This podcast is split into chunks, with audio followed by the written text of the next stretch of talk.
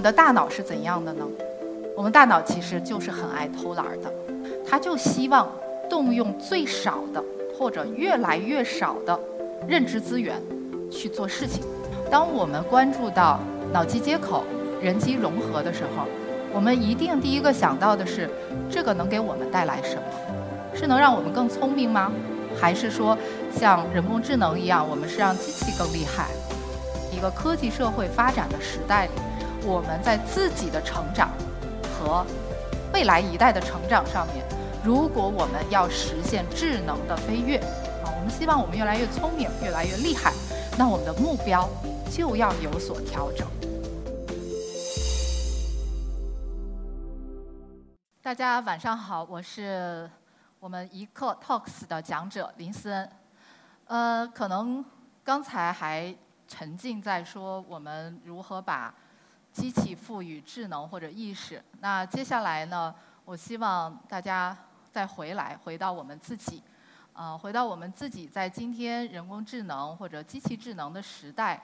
那首先我们能获益什么？因为不管是从啊寿命也好，生命的啊延续上来讲，那虽然未来以来还没有流行，但是我们非常想知道的是，那一个新的科学技术可以给我们的人带来什么？给我们的自己啊，给我们的成长，给我们的后代啊带来什么？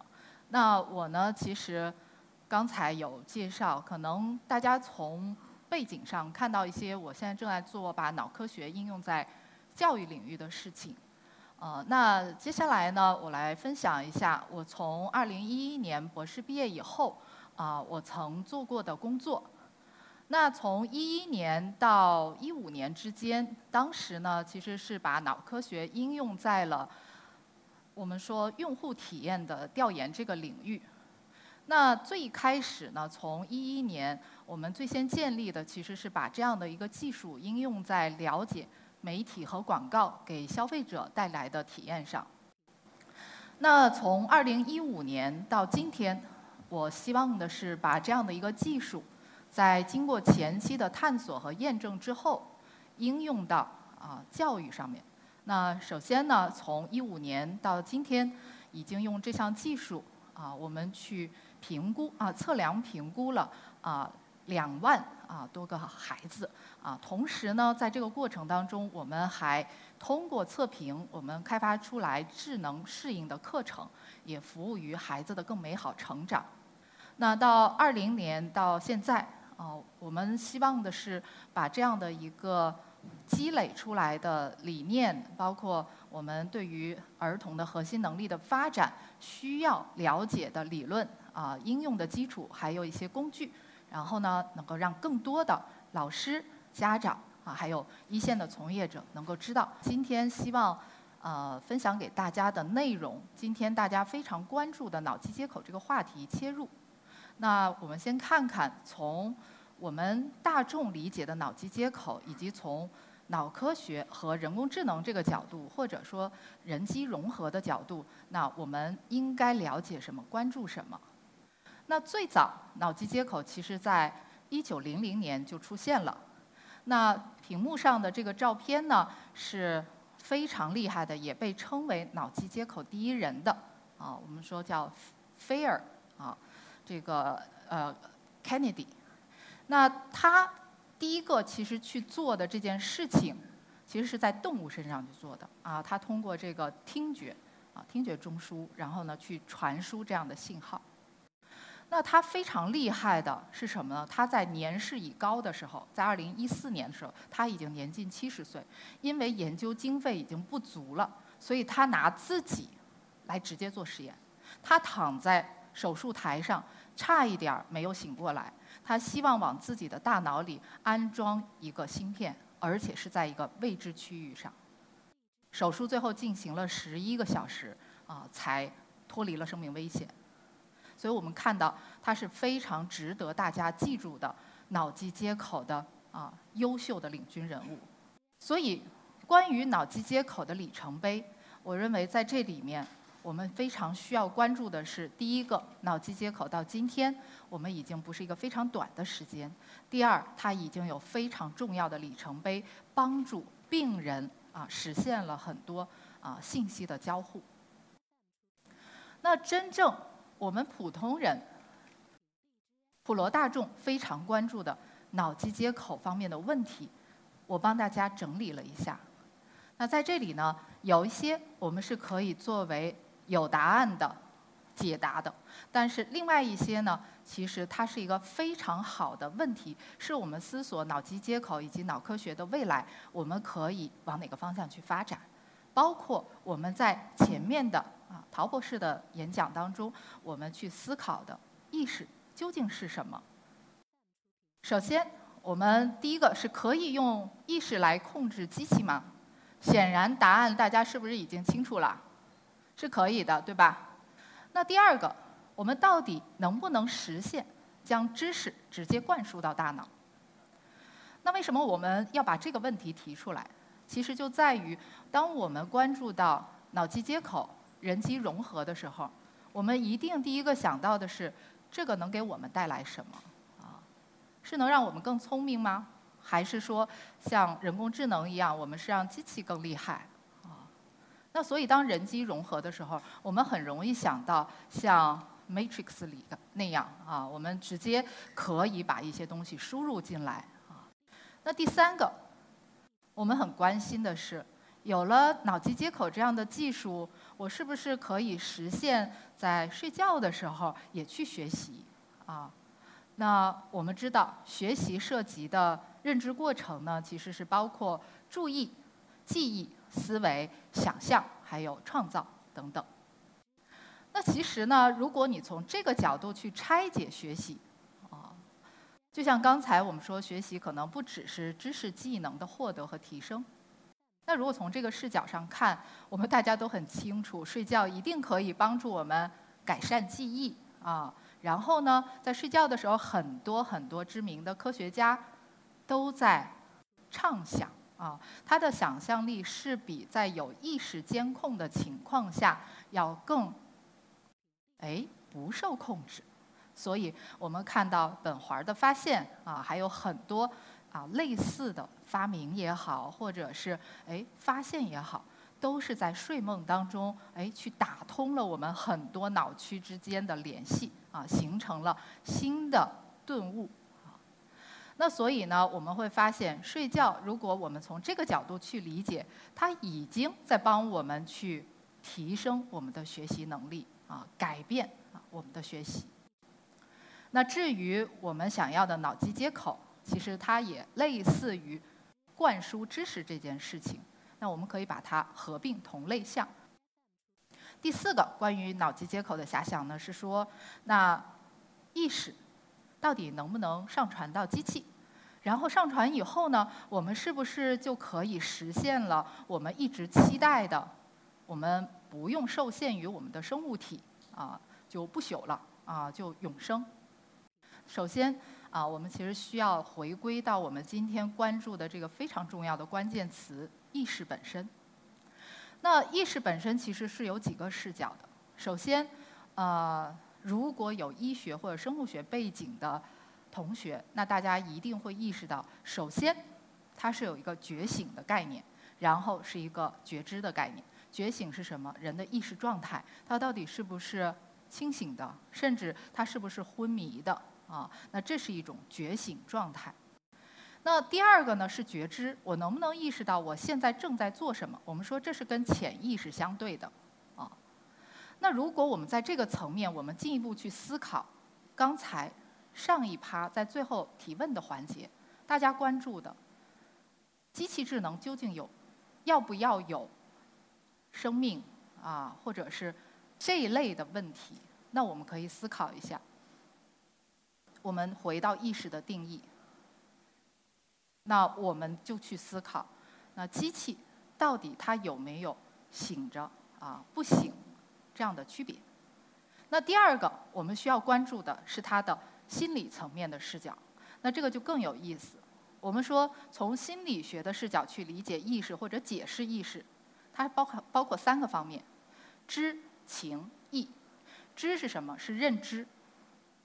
比方说我们今天讲人在感知的层面，我们看到什么，我们知觉到它是什么，啊，我认识不认识，啊，这些都属于我们说知的层面。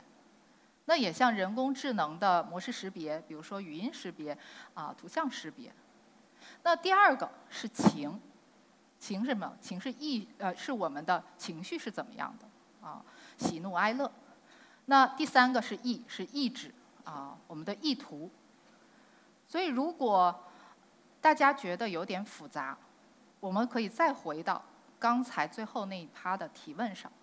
我印象中，我们有同学提到说，抑郁症啊，机器智能抑郁症这个问题。所以这就，如果我们回到意识到底是什么，那这里面就有一个矛盾点。如果你认为机器智能是有意识的，那它应不应该包括情，包不包括情绪？啊，至少我看到现在可能我们都比较关注的是认知的层面啊，就是知的层面，还有意的层面，意图。啊，我们设计一个机器智能，一定会需要它去完成，以及按照我们的意图和需求去完成某些任务。但是情，这是一个很好的问题，但在这里面它涉及到的是我们对于意识的理解，对于人的意识的理解和机器意识的理解。第三个，那么放弃意识的生物学视角，啊，如果我们放弃了，那么人的永生。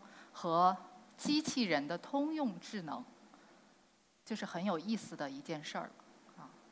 我把这个问题丢在这儿，他现在没有答案。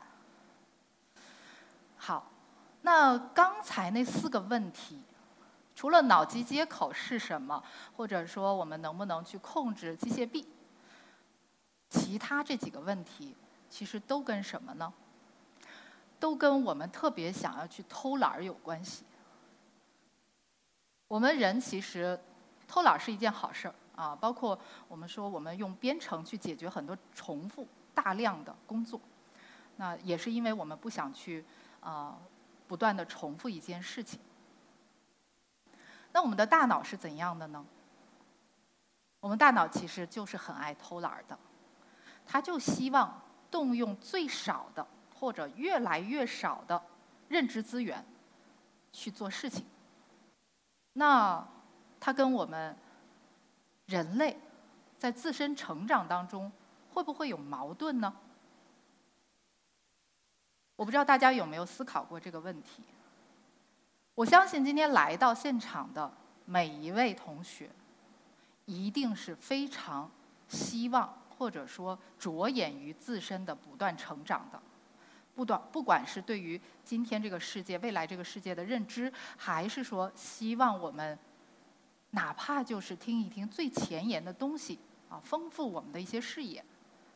也许没有目标性那么强，但是我们是好学的，我们愿意花晚上的这些时间不打游戏，我们来到这儿。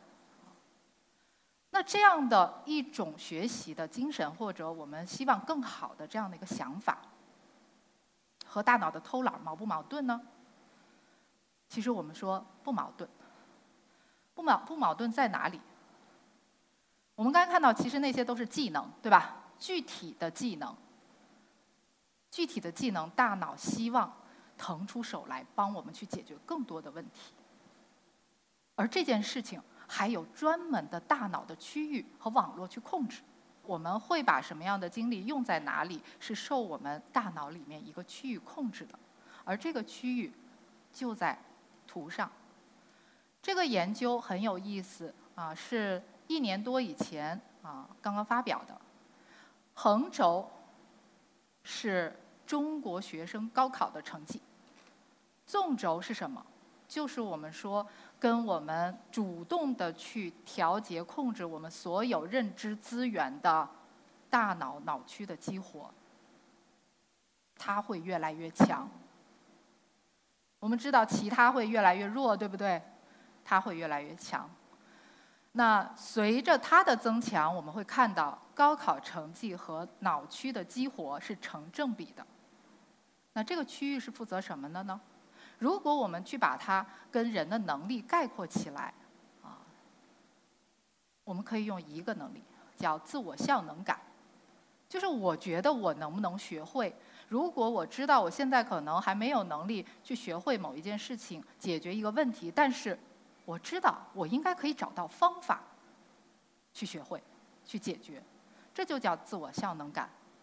而它和自信啊或者成就感最大的不同是，它不是对于结果的预期，它是对于过程的预期。啊，好。那么我们从自我效能感啊，从我们人天生追求卓越这件事情，啊，它其实是人本主义，也是刚才我们讲的学习的四个目标之一，让我们激发学习的动力。那在这里，当我们去考虑，当有人工智能、有机器智能的时候，有脑机接口、人机融合的时候，在这样的一个科技社会发展的时代里，我们在自己的成长和未来一代的成长上面，如果我们要实现智能的飞跃，啊，我们希望我们越来越聪明、越来越厉害，那我们的目标就要有所调整。这是在啊世界经济论坛里面新提出来的儿童未来发展的三方面的能力。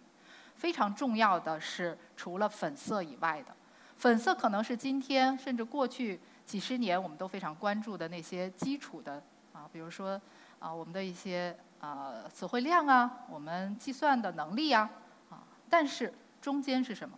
是未来竞争力。右边是什么？是一些。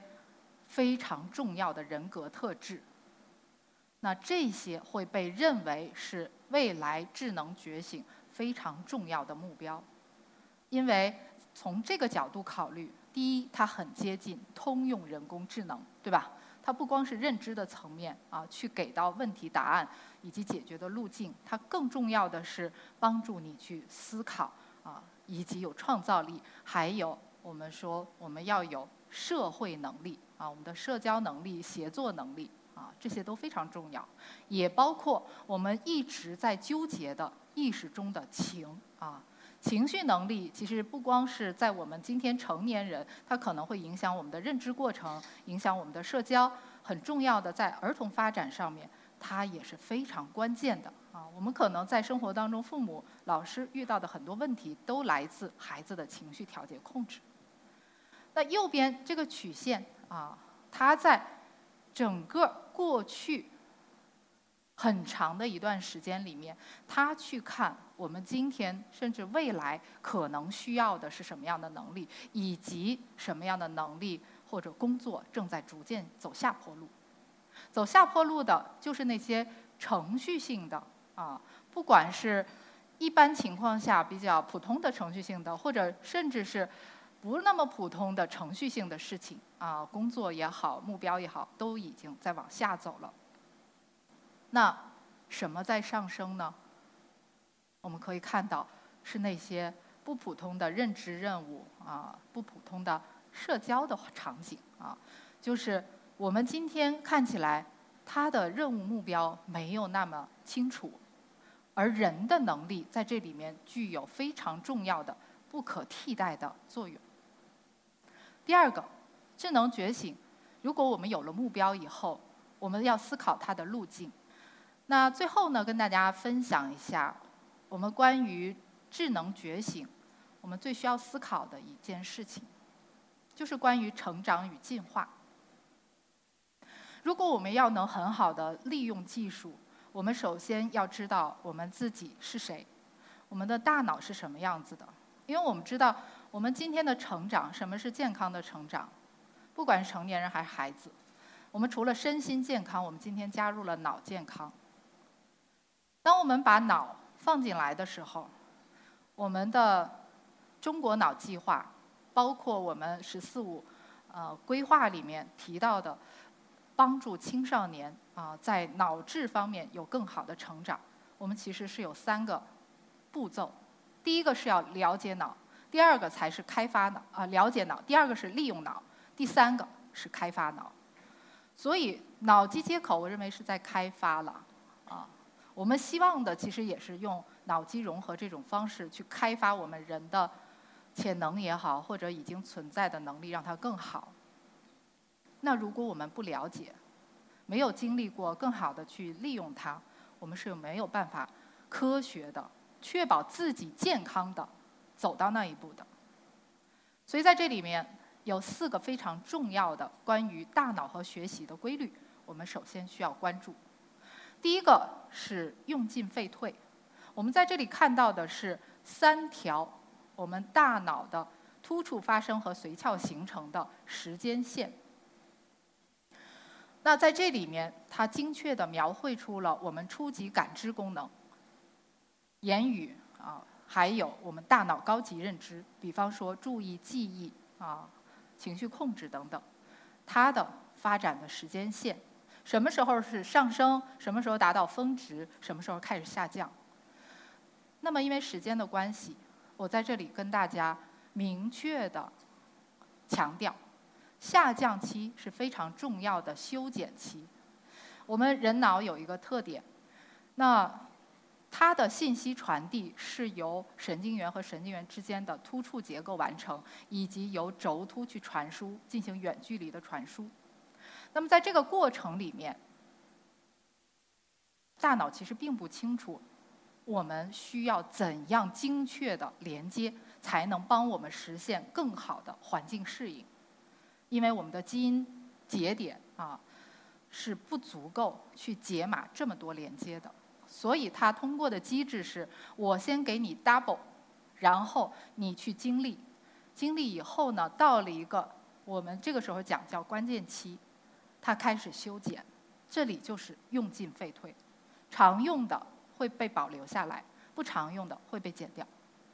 所以从这里面我们可以思考一下，如果我们单纯的去把芯片或者这样的一个一坨知识放进来，我们大脑没有经历过这样的过程，或者这个知识是如何和其他的脑区、控制区去连接的啊？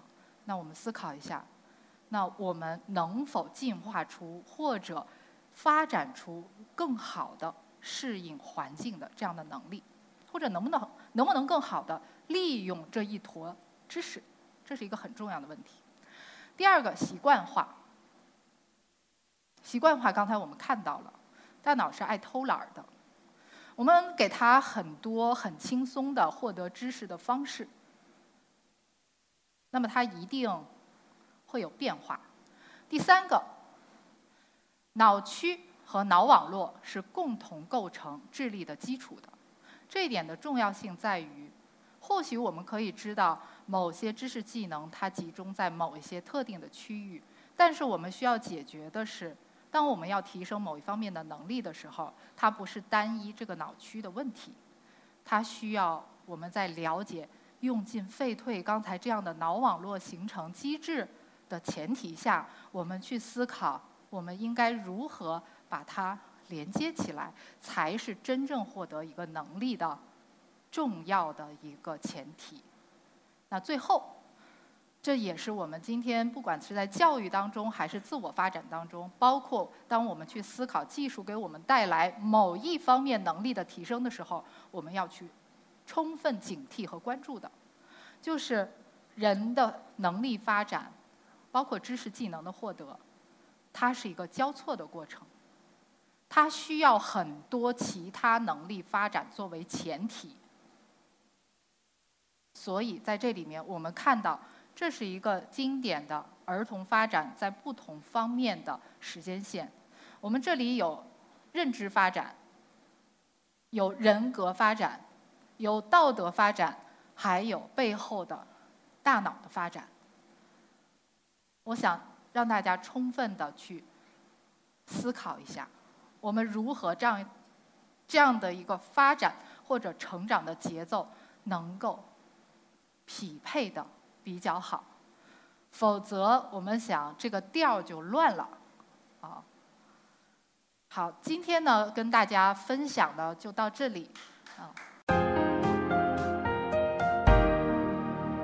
完整版新知视频，请至一课 Talks APP 观看。